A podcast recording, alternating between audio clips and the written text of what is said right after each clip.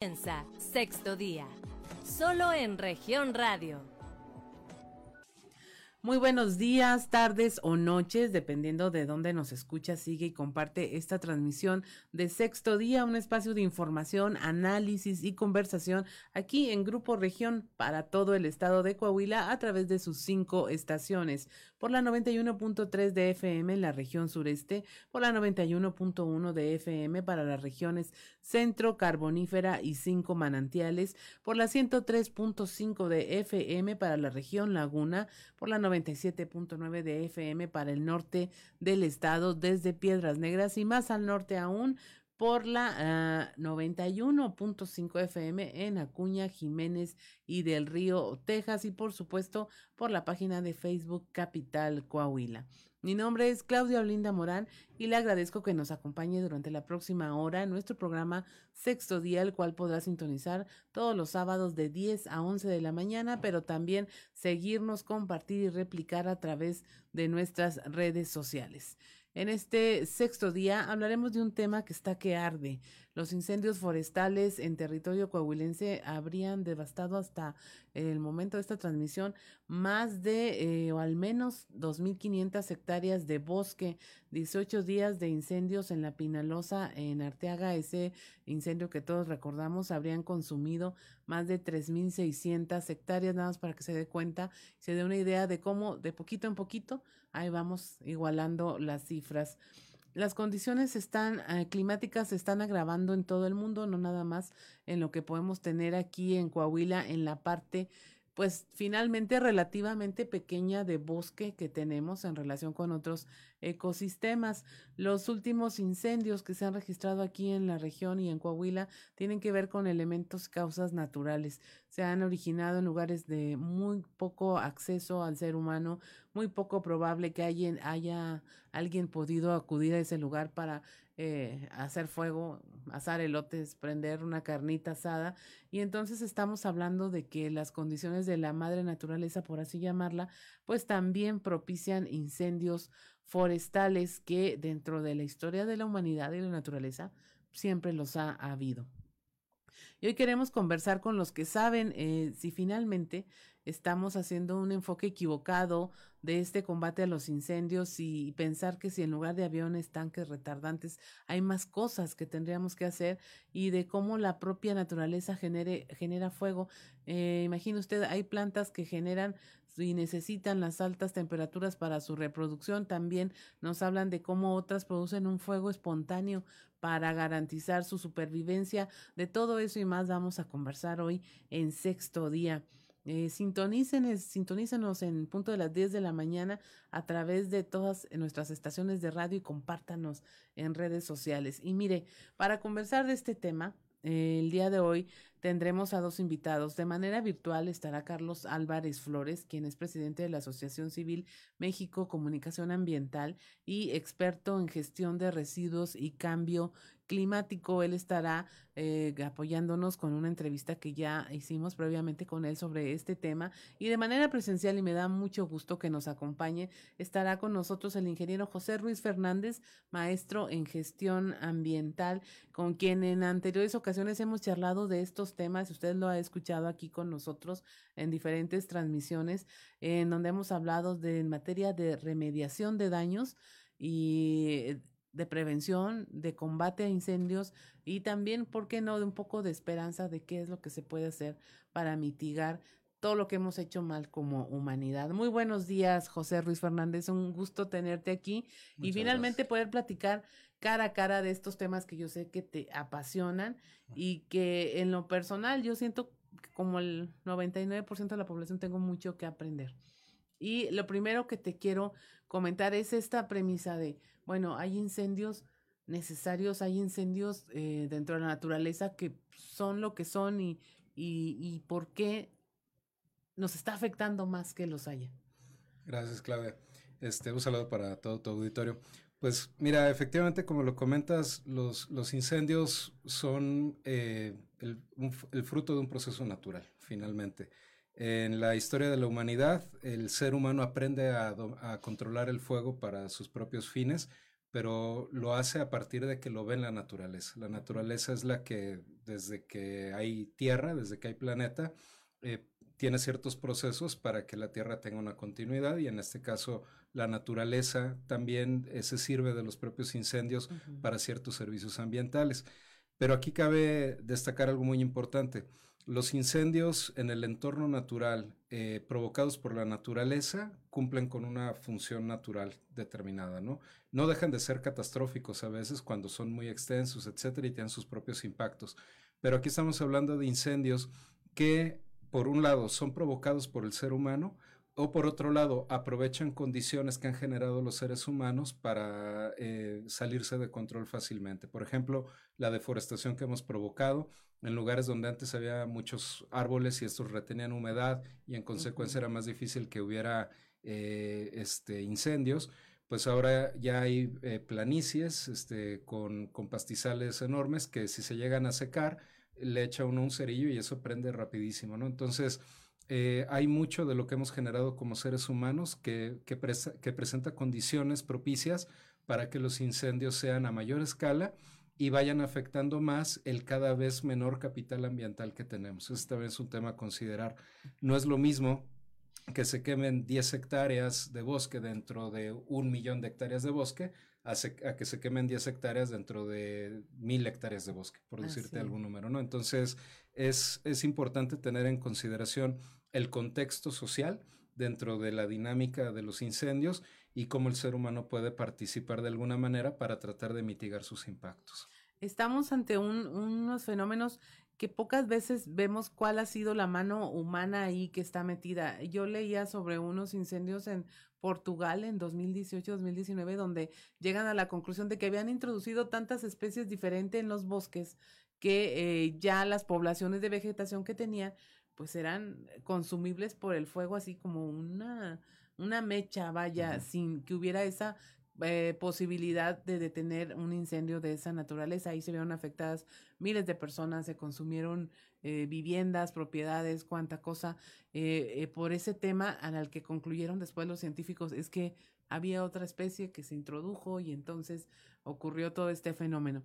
En eso hay razón, pero el, el combate que tenemos no se vuelve desesperado por el tema de que no estamos haciendo las cosas bien desde antes. O sea, eh, siento yo que podría haber decenas de pequeñas acciones que nos ayudaran a evitar este combate que de verdad es estar esperando que llegue un avión cargado de líquido retardante, estar esperando que los brigadistas puedan eh, llegar a las zonas inhóspitas donde está la conflagración pues sí se vuelve un tema angustiante que malamente solo nos importa cuando ya sentimos el humo y la ceniza. Sí, de acuerdo.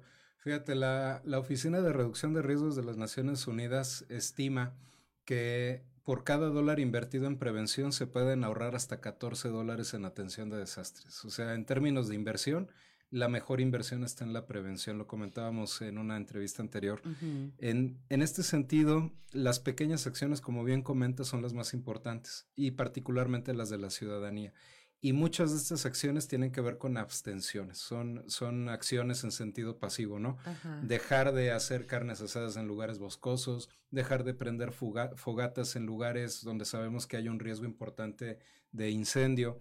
Eh, evitar eh, deforestar porque eso eventualmente va a generar lugares propicios para que se propaguen los, los fuegos. Entonces, sí hay muchas acciones que se pueden hacer. La tal vez más importante es la de concientización. Y en ese sentido, la, la concientización es una tarea permanente de las autoridades. En ese sentido, creo que dentro de las capacidades económicas de las autoridades que tenemos a niveles federal, estatal y municipal, se está haciendo lo que se puede. En ese sentido, no tengo duda de que si hay una intención de estar concientizando, pero eh, hay una corresponsabilidad, o sea, la, la, tarea no es solamente de la autoridad federal, estatal o municipal, la corresponsabilidad es también de la ciudadanía. Y en ese sentido, el impacto que puede tener las acciones ciudadanas tal vez pudiera inclusive ser más que el de la propia autoridad porque estamos hablando de más personas, estamos hablando de un ejército de seres humanos que pueden hacer mucho en este sentido. Entonces, la, capacitación, la sensibilización eh, es muy natural. De hecho, eh, si tú preguntas con un niño o niña de, de, kinder, de primaria en temas de incendios, es muy sensible a, la naturaleza de lo que está bien y de lo que está mal. No se necesita hacer mucho esfuerzo en ese sentido para concientizar. Pero ya cuando vamos creciendo, cuando somos adultas, adultos, ahí es donde a lo mejor ya va a ser un poquito más difícil porque sopesamos otras cosas y las ponemos en primer lugar, mi comodidad, mi, el placer de hacer una fogata, de hacer una carne asada, etcétera, por encima de la seguridad en la que, que pudiéramos estar poniendo en riesgo de, eh, de un lugar al hacer este tipo de acciones, ¿no? Entonces, creo que en ese sentido, la prevención es la más importante. Hay otro tipo de acciones que ya son más focalizadas. Por ejemplo, cuando se habla de la generación de brechas cortafuego, que son muy importantes y muy útiles para, para, tener zonas donde el fuego ya no puede pasar. Si se sale de control, la brecha hace imposible, cuando cumple con las, con las dimensiones y las medidas características necesarias, puede evitar que el incendio se propague. La capacitación de, en comunidades, en ejidos, este, y también con eh, las propias ciudades, con voluntarias, voluntarios que puedan participar en brigadas de, atención a, siniestros, también es muy importante. Y también la conciencia de, la denuncia, de, la denuncia de alguien que está haciendo algo malo y que pudiera, al denunciarse y la rápida atención de la autoridad, evitarse que, se derive en algún incendio, alguna acción mal hecha, o también el avisar inmediatamente sobre un posible este pequeño incendio que pudiera convertirse en algo en algo grande. Hablábamos como de esta especie de hipervigilancia y justamente esta semana ya el alcalde de Arteaga anunció la, vigilancia a través de drones, eh, porque comentábamos si existe un sistema satelital para ubicar los puntos de calor, sí hay toda esta tecnología, pero que no está tan fina para decirnos exactamente dónde hay una conflagración. Pero sin embargo, con los drones, pues ya se va a poder vigilar al menos estas áreas que son eh, propensas a que haya incendios porque hay humanos ahí que pueden cometer cualquier error. Eh, había una especie, una suerte en otras temporadas, en otras administraciones, un alertamiento. Estamos en naranja, alerta naranja, alerta amarilla, alerta roja de incendios forestales y se promovía mucho qué sí podías hacer o qué actividades podías hacer en esas temporadas en ciertas áreas y cuáles no. Pero siento que sí, incluso a la administración se le olvida que hay que estar machacando y machacando todas estas medidas para que finalmente permeen. A mí una de las medidas más desesperadas que se me hace es, eh, vamos a hacer retenes para que no metan leña o carbón al bosque. Pues ahí hay leña y carbón natural. No pasa nada. Entonces es como simplemente hacer algo para que me vean que estoy haciendo, pero no va a tener un impacto real en ese, en ese, eh, en esa zona. Y lo que comentas, ¿no? A ver, sí, estar vigilando. Una cosa bien simple es, tengo un grupo de personas que ya están consumiendo alcohol en exceso, a alguien se le va a ocurrir jugar con fuego. Si no detengo ese pequeño punto de riesgo, desde el momento que hay consumo de alcohol, va puede derivar en esto otro, ¿no?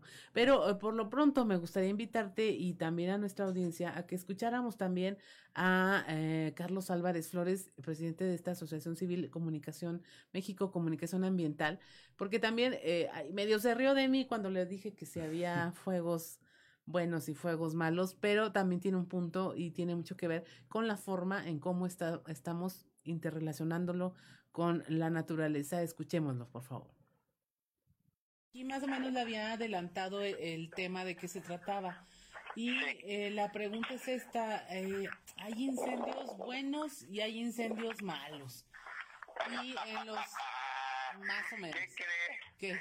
¿Qué cree? Bueno, eso está bien, usted sígale. Ahorita le doy mi opinión. Yo quisiera, eh, bueno, primero mi nombre para que quede ahí grabado. Mi nombre es Carlos Álvarez Flores y soy presidente de México Comunicación y Ambiente, Asociación Civil. Soy experto en gestión de residuos y cambio climático. Antes de entrar a su mm, razonamiento, déjeme nada más hacer un antecedente. La CONAFOR, que es la instancia oficial federal encargada.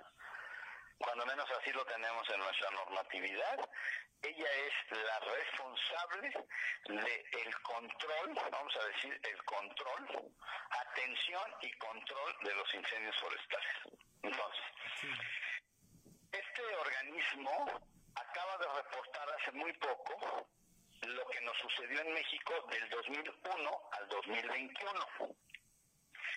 Y para no abundar mucho, debe decirle que en esos 20 años México sufrió incendios forestales que afectaron 7.17 millones de hectáreas entre matorrales, selvas y bosques. No le puedo decir cuánto de selvas, cuánto de bosques y cuánto de matorrales, pero estamos hablando en términos generales de la corteza vegetal. Así, así me gusta decirle a mí, la corteza vegetal. Ok. Esa cifra es una cifra gigantesca, que si la dividimos nos da un promedio de 358 mil hectáreas anuales y que se lo llevamos a los a, más abajo es 40 hectáreas por minuto. O sea que lo que yo le acabo de decir esto, ya se afectaron 40 hectáreas para ir en el promedio, ¿verdad? Bueno, ya con esa consideración, ahora vamos a lo que usted eh, eh, menciona. Mire, hay unas plantas que se llaman jaras, esas que salen en la lotería. Sí. ¿Sí se acuerda de las jaras? Como unas flechas. Ándele. Pues esas jaras, ellas sí se inflaman solas, se prenden. ¿Cómo la ve? Pero ellas se prenden para que los, los otros individuos que están a su alrededor se mueran. O sea, ellas se prenden, se incendian para eliminar a sus competidores de al lado, alrededor. Y ya que quedan cenizas y que ya se murieron y quemaron las demás, renace de las cenizas. Ese es un fenómeno que muy poca gente sabe, que está ahí ya, ya es del dominio público. Ahora bien, los bosques se cuidan entre ellos, se comunican. Cuando atacan un pino, vamos a hablar de un bosque de pinos, ataca una, una plaga a un pino, ese pino, como está sufriendo un ataque de una plaga, desprende un aroma y ese aroma se comunica con los demás árboles. ¿Cómo la ve? Y esta es una señal de, de alerta de emergencia y entonces los otros generan otros aromas para atraer al depredador que va a acabar con esa plaga que tiene el árbol. Fíjese nada más lo que le estoy diciendo. Esto que le acabo de mencionar es simplemente el conocimiento científico. ¿eh? No lo estoy inventando. Está ya en los videos, ahí está.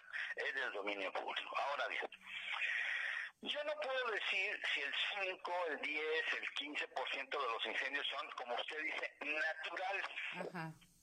Yo me quiero, quiero pensar que sí, que sí puede haber incendios naturales.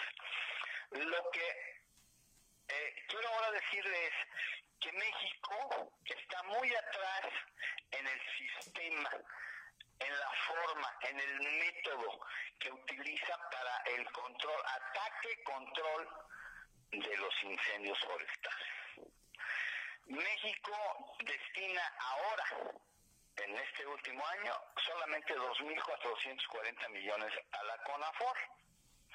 Y en el mejor año de estos 21 que le dije, que reportó la propia CONAFOR, el mejor año fue por ahí del 13, 11 o 13, no me acuerdo, fueron 7.700 millones. Ahora bien, el modelo de que yo la federación ustedes los estados y allá los municipios, ese modelito no sirve.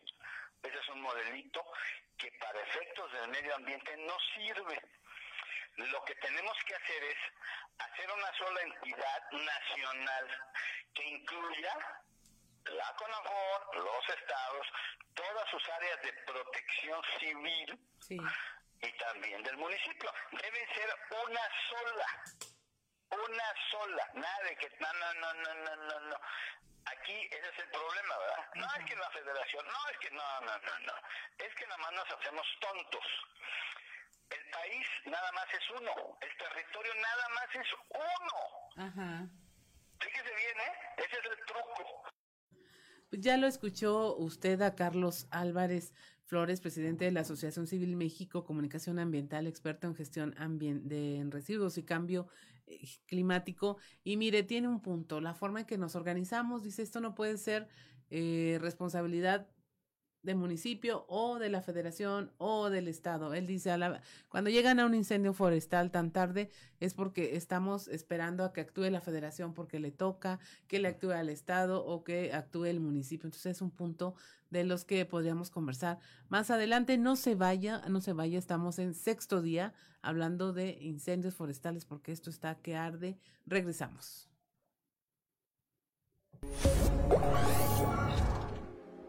En un momento regresamos con más información. Estás escuchando Sexto Día, solo en región radio. Por Cuau. Estás escuchando Sexto Día, solo en región radio. Ya estamos de regreso en Sexto Día, un programa de Grupo Región en donde creemos que la conversación y el análisis son vitales para el, el, enriquecimiento y crecimiento de las comunidades, en este caso de nuestra relación con el medio ambiente. Y para comenzar de este tema, pues ya tenemos a, de manera virtual a Carlos Álvarez Flores, presidente de la Asociación Civil México Comunicación Ambiental y experto en gestión de residuos y cambio climático. Y también de manera presencial está con nosotros José Ruiz Fernández, maestro en gestión ambiental, con quien hemos hablado ya de esta materia. Y ahorita hablábamos precisamente de esa disgregación que hay de responsabilidades. Eh, le decía yo que como usted, como la mayoría, eh, a lo mejor no sabemos mucho sobre el tema, pero decíamos, a ver, es que cómo podemos reportar contaminación con, por ruido a la policía municipal, pero no podemos eh, reportar a la contaminación por ruido que hace una empresa, este, porque no le toca. Y, y me decías, ingeniero, pues es que hay que, ahí tendría la autoridad que pasar a quien le corresponda esa queja cosa que no ocurre. Sí, regularmente las autoridades eh, tendrían la obligación de que si llega una denuncia a ellas que no les compete por este, cuestión de competencia, eh, tendrían que eh, redirigirla a la autoridad competente del otro orden de gobierno. a veces eso se puede tener un poquito oscuro, ¿no? A lo mejor la ley no es tan clara en establecer esa obligación y, y, tal vez por eso no hay una coordinación más, más adecuada. Pero lo que sí es claro es que eh, se necesita de manera urgente la coordinación entre autoridades para la atención de estos temas, porque ya no tenemos un mañana como para decir, bueno, pues luego ya nos ponemos de acuerdo, al cabo que queda mucho medio ambiente por quemarse y no pasa nada, ¿no? Estamos en una situación muy crítica. Apenas hoy en la mañana anunciaban sobre esta crisis en materia hídrica que tenemos en el estado por la, el abatimiento de los de, de los acuíferos y este y pues es una situación extremadamente riesgosa y el agua no es un tema aislado es un tema que depende de la cobertura forestal en, en las partes altas de las cuencas como es el caso de las sierras este de la conservación de suelos de evitar la, la permeabilidad de los suelos por urbanización garantizar la, la infiltración de, de agua para recargar acuíferos. O sea es un todo la, la naturaleza es un es un organismo complejo vivo este, donde somos una parte, no somos los dueños de la naturaleza, somos parte de ese organismo, somos un, un, una parte de ese organismo muy, este, ¿cómo podríamos decir para que no se oiga feo? Como muy ventajoso, ¿no? Eh, porque tenemos la capacidad de, de, controlar varias cosas a partir de lo que creamos, de lo que innovamos, eh, y esa fuerza, eh, pues nos lleva a pensar que somos dueñas y dueños de todo, y la verdad es que no es así. Seguimos siendo parte del entorno, entonces en ese sentido es muy importante que a partir de todas nuestras capacidades, tanto las administrativas, las gubernamentales, como las propias ciudadanas, actuemos de manera contundente en este tema que es importantísimo para todas y todos. Ahora, comentábamos que hay cosas que sí se pueden hacer. ¿Quién sí lo está haciendo bien? ¿Qué país, qué acciones ves tú a nivel internacional que sí estén sirviendo para mitigar estas acciones? Incluso me comentabas de, bueno, es que aquí podemos entrar por cualquier lado, por una brecha la sierra. Hay otras que su misma naturaleza eh, lejana, a la mejor cerrada, eh, pues hacen que pues, nomás haya una entrada y aparte te cobro. Sí, pues mira, vivimos en un país que difícilmente se puede comparar con otros en el sentido de que es un país muy grande, eh, nuestro estado es extraordinariamente grande, tenemos el tamaño de un tercio de lo que mide España en, metros cuadrados de, o kilómetros cuadrados de superficie, con 3 millones de habitantes. O sea, es, es, muy poca gente para tanto territorio. Entonces, controlar todo el territorio eh, sería muy complicado. Necesitaríamos un ejército de gente nada más para ese tema. Entonces, eh, en ese sentido, tenemos que adaptarnos a nuestra realidad, a nuestro contexto. Y nuestro contexto implica la participación de todas y todos, eh, desde las autoridades, decía, hasta la comunidad. ¿Qué experiencias buenas hay en otros países que podamos aprovechar? Pues la de los controles de acceso, por supuesto, es muy buena. La de la sensibilización, sobre todo, creo que es la más importante. La, la de la cultura de la denuncia, la cultura del reporte, de estar tan pronto veo una conflagración, luego, luego hablo para que sepa la autoridad en dónde está y que la autoridad a su vez tenga las capacidades de respuesta. Eh, a mí se me hace una muy buena práctica lo que anunció el alcalde de Arteaga de los drones porque efectivamente a nivel satelital se pueden identificar los puntos de calor, pero como comentabas, cuando eso lo traduces a, cartografía ya más este, manejable, pues estás hablando de una escala tal vez de 1 a 250 mil, de 1 a 100 mil, es una escala muy amplia, entonces eh, tratarías de ubicar un punto en, no sé, en una hectárea, ¿no? Y es muy complicado, sobre todo si ya estando en el sitio ves que es una hectárea boscosa, etcétera, donde es difícil identificar, ¿no? Este tema de los drones se me hace una extraordinariamente buena apuesta, eh, no va a ser tan cara como otras formas o sistemas de identificación y aparte serviría para otras cosas, no solo para incendios, para identificar gente que a lo mejor aquí no se da tanto el tema de la tala eh, clandestina, eh, de la cacería furtiva, etcétera, pero finalmente sirve para muchas otras cosas. Entonces yo creo que esa es una muy buena apuesta. Y aparte estaba escuchando en la mañana que eso derivó de una propuesta que hizo un ciudadano que tiene una cabaña y que prestó, prestó los drones. Fíjate, ese es un ejemplo clarísimo de cuando hay una buena voluntad desde la ciudadanía y dice, mira, tenlos, ve cómo funcionan y si te gusta, pues dale, ¿no? Creo que esta persona tiene la empresa que puede hacer eso, pero finalmente el municipio puede hacerlo con alguna otra persona si encuentra una cotización mejor, qué sé yo.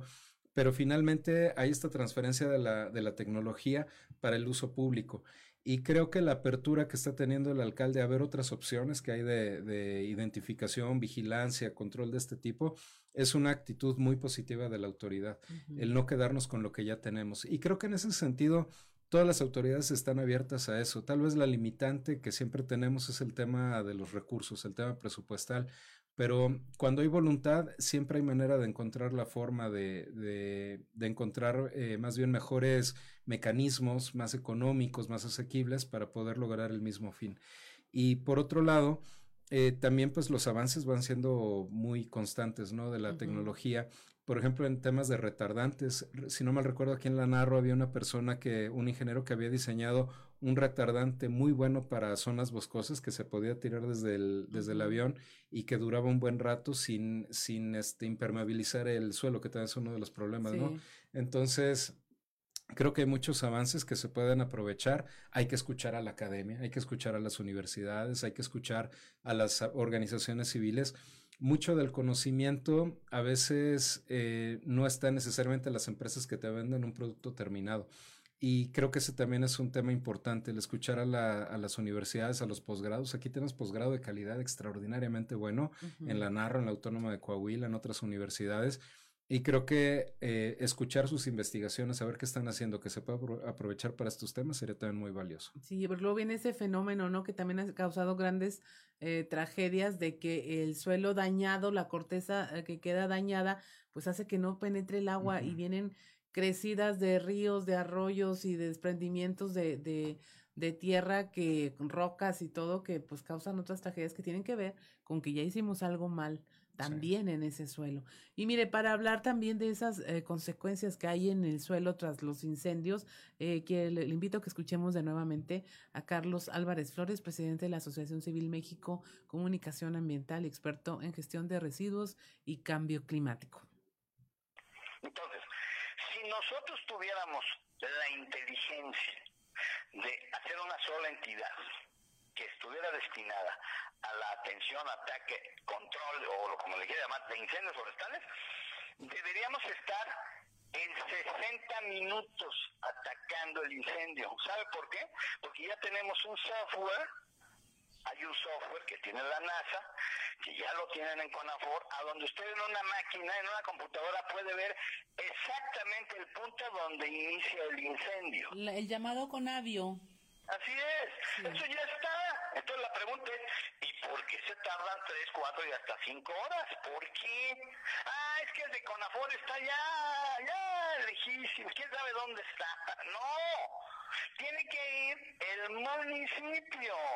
El que debe tener el software es Protección Civil Municipal, claro. Como yo estoy diciendo que debe haber una entidad nacional, pues ese municipio, esa protección civil del municipio, tiene que ser parte de esta entidad nacional. Si nosotros pudiéramos llegar, repito, antes de, o a los 60 minutos máximo de cualquier incendio, estaremos hablando de cifras mucho, muy diferentes a los 7 millones, más de 7 millones que perdimos. Ahora bien, esos que dice usted que probablemente sí los haya, ¿verdad? Pero, pues, lo que debemos entender a mi juicio es el grave daño que sufre el planeta, porque se pierde el suelo. Vamos a hablar ahora de cambio climático, ¿sí? Porque nadie habla de eso. Ahí le va.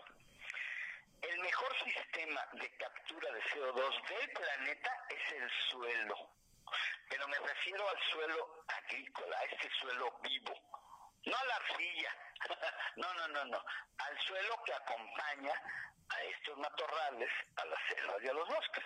Cuando viene el incendio, se quema ese suelo, porque la flama puede alcanzar de 800, 900 hasta 1000 grados Celsius. Entonces, ¿qué pasa? Que los microorganismos que hacen la maravilla de la absorción del CO2, se mueren. Entonces, cuando perdemos, perdón, cuando tenemos un incendio forestal, estamos perdiendo no solamente el árbol, el matorral, no, estamos perdiendo el suelo. Y si sumamos la captura de carbono del suelo más el árbol, más el matorral, ya estamos hablando prácticamente del 60% del sistema de captura de CO2 del planeta, que son los bosques, selvas naturales y el suelo. Yo no puedo coincidir mucho con lo que usted dice, no, pues lo que se ha de quemar, pues que se queme. No, yo no soy de esa idea. ¿Por qué? Porque hoy 16 estados de la República están sin agua en estrés hídrico, que ya lo veníamos prediciendo, ya se venía previniendo desde hace muchos años, hoy en realidad más de la mitad, no 16, un poquito más, más de la mitad de los estados de la República no tiene agua, porque no tiene bosques, porque no tiene árboles y porque no tiene suelo, y porque de ribete tenemos muchos incendios forestales que nos agravan el problema ya regresamos y mire, muy valiosa todas las opiniones, muy valiosa su opinión. Eh, dice, hay cosas que debemos de saber de memoria, que incluso las autoridades deben saber de memoria y no cansarse de repetirlas. Con esto y más, regresamos. Soy Claudia Linda Morán, estamos en sexto día. En un momento regresamos con más información. Estás escuchando Sexto Día, solo en región radio Estás escuchando Sexto Día, solo en región radio. Regresamos a sexto día, seguimos esta conversación que espero usted esté eh, con nosotros también compartiéndola y que no cese de hablar del tema eh, con sus hijos, con los niños chiquitos, con los jóvenes, sobre el valor que tiene el cuidado de nuestro medio ambiente y la naturaleza, porque sí, tarde que nunca, ah, más, como dicen, más vale tarde que nunca, pero también, híjole, no va a pasar mucho tiempo hasta que sigamos viendo más efectos de lo que ya hicimos mal. ¿En qué año me dijo ingeniero que debíamos estar haber, haber hecho las cosas bien, hacer un alto y no las hicimos? Bueno, algunos científicos estimaban que en los 80 era el punto de no retorno. Ajá. Y si ahí no lográbamos controlar emisiones y reducir el calentamiento global, pues que iba a estar ya muy difícil hacia adelante. Imagínense, en los 80 José Ruiz Fernández, maestro en gestión ambiental. Este, ¿cuál sería tu conclusión en este tema? En poder decir entonces, ¿qué hacemos? Ya estamos aquí, ¿qué hacemos? Desde aquí, mi casa, mi hogar, mi familia, hasta eh, pues los grandes cambios que se tendrían que estar promoviendo en la esfera pública. Pues mira, creo que lo más importante está en, en, la, en lo que podamos hacer, como tú muy bien decías, en lo individual, como personas. Eh, perdemos mucho tiempo buscando culpables y mucho tiempo diciendo que el gobierno no hizo, el gobierno hizo mal, etcétera. Si lo hizo mal o no lo hizo mal, hay mucho que podemos de todos modos hacer como ciudadanía.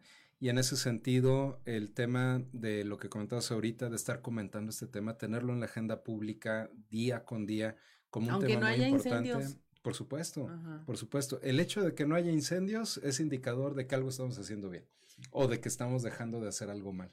Entonces, es importante tener ese tema en la agenda pública. Es importante entender nuestro entorno, leerlo mejor, saber las cosas que nos está diciendo cuando, cuando vemos impactos como este. La, la facilidad de propagación de un incendio tiene que ver con que hay un desequilibrio este, ambiental. Y en este sentido, los desequilibrios que hemos provocado a través de la deforestación, de, de, la urbanización en lugares que no tendrían que estar urbanizados, de pasarnos de la raya, por ejemplo, subir la cota a 1800 y urbanizar en otros lados, pues son, son impactos que se van juntando con otros más y van haciendo cada vez más fácil este, este tipo de desastres. Y son desastres, a pesar de que no esté tal vez alguna comunidad ahí que haya quedado en medio de las llamas y se haya incendiado, son desastres porque estamos perdiendo capital ambiental que es valiosísimo. No tenemos más capital ambiental, no tenemos para dónde hacernos. Y en este sentido, el cuidar nuestros bosques, cuidar nuestros suelos, cuidar la fauna, es vital. No tenemos mañana para ello. El, el tema de lo que está viviendo ahorita Monterrey, este, y que todo el mundo estuvo hablando de eso y ya parece que se olvidó el tema, este, de la pérdida de agua tiene mucho que ver con todos los impactos que por mucho tiempo se estuvieron haciendo y nadie controló. Hasta el momento en el que ya no había para dónde hacerse, ahora sí vamos a tandear el agua, ahora sí vamos a limitar el consumo, ahora sí vamos a tratar de concientizar. Eso es desde antes. Y eso tiene que ver, insisto, no solo con lo que hace la autoridad, también con lo que hacen las y los ciudadanos. Hacemos las y las ciudadanos. Entonces, a mí me parece muy valioso que, que, Grupo Región le esté apostando a dedicarle tiempo a esto, eso ya es una contribución muy importante, eso ayuda a mantener el tema en la agenda pública y seguramente esto también va a ayudar a que la, las autoridades y la ciudadanía lo estén manteniendo en, en mente. Y por otro lado, el, el, tema importante de, de, apoyar a los brigadistas. Eh, las condiciones en las que están trabajando son muy complicadas, muy, muy complicadas. Entonces, en la medida en la que podamos apoyar con centros de, de, este, de, de donaciones, eh, ya sea económicas o con alguna otra forma de apoyo, también es muy, muy valioso. Siempre hay algo que hacer. O sea, aunque yo a veces no pueda salir de mi casa para ir a ayudar directo en el lugar del incendio, hay muchas otras formas en las que puede ayudar directo o indirectamente, pero sí es importante tener la conciencia, la noción de la corresponsabilidad y de que estos temas no son temas que se ven de, la tele hacia allá. Son temas en los que yo también estoy inmerso y si no hacemos algo bien, todas y todos lo vamos a, a sufrir y si hacemos algo bien, todas y todos lo vamos a disfrutar.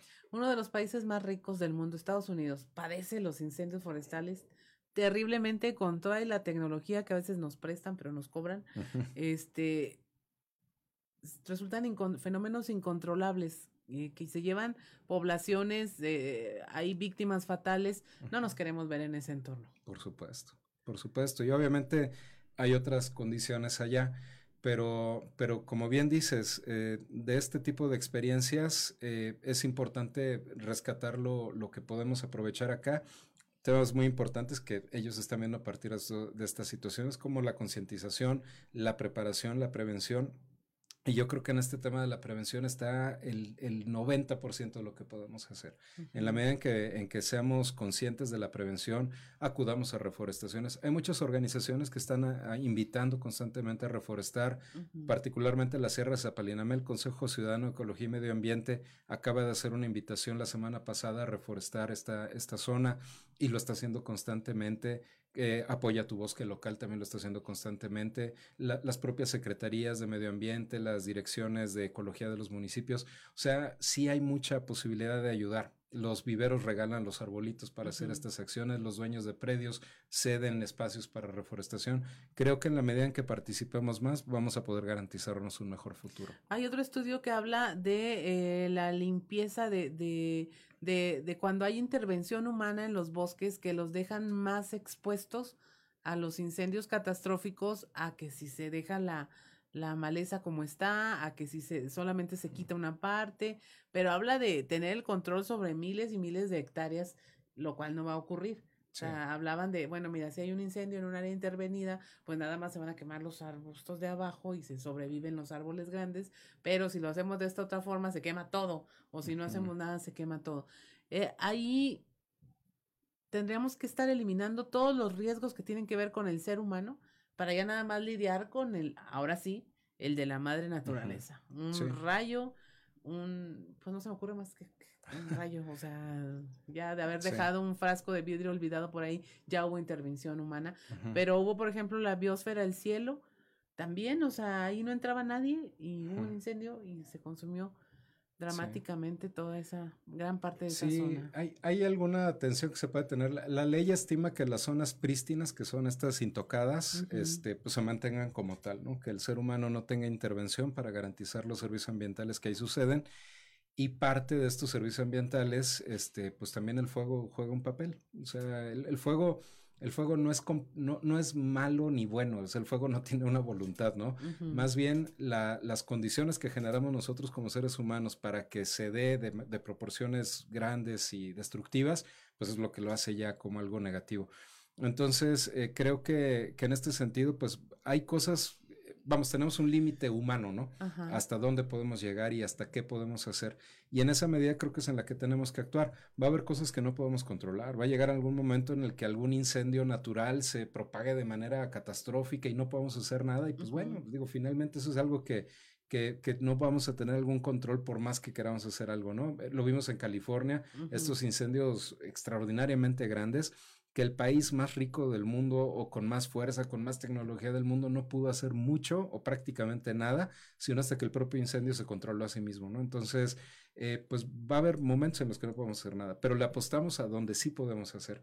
y, y, en, ese, en ese pequeño espacio de lo que sí podemos hacer, hay muchísimo que hacer. Entonces creo que tenemos que cuidar nuestro capital, entender que ese capital ambiental es nuestro y siendo de todas y todos, en realidad no es de nadie. Por eso hay que cuidarlo como algo ajeno, como algo muy valioso, como algo que nos está siendo prestado, pero que si fuera de alguien sería de las próximas generaciones. Así es. Pues con eso me quedaría yo. Un magnífico cierre. Muchas gracias, José Ruiz Fernández, por haber conversado con nosotros. Eh, esperemos no tener que estar hablando muy pronto otra vez de incendios forestales, sino más bien de remediación y de prevención. Soy Claudia Olinda Morán y esto fue Sexto Día.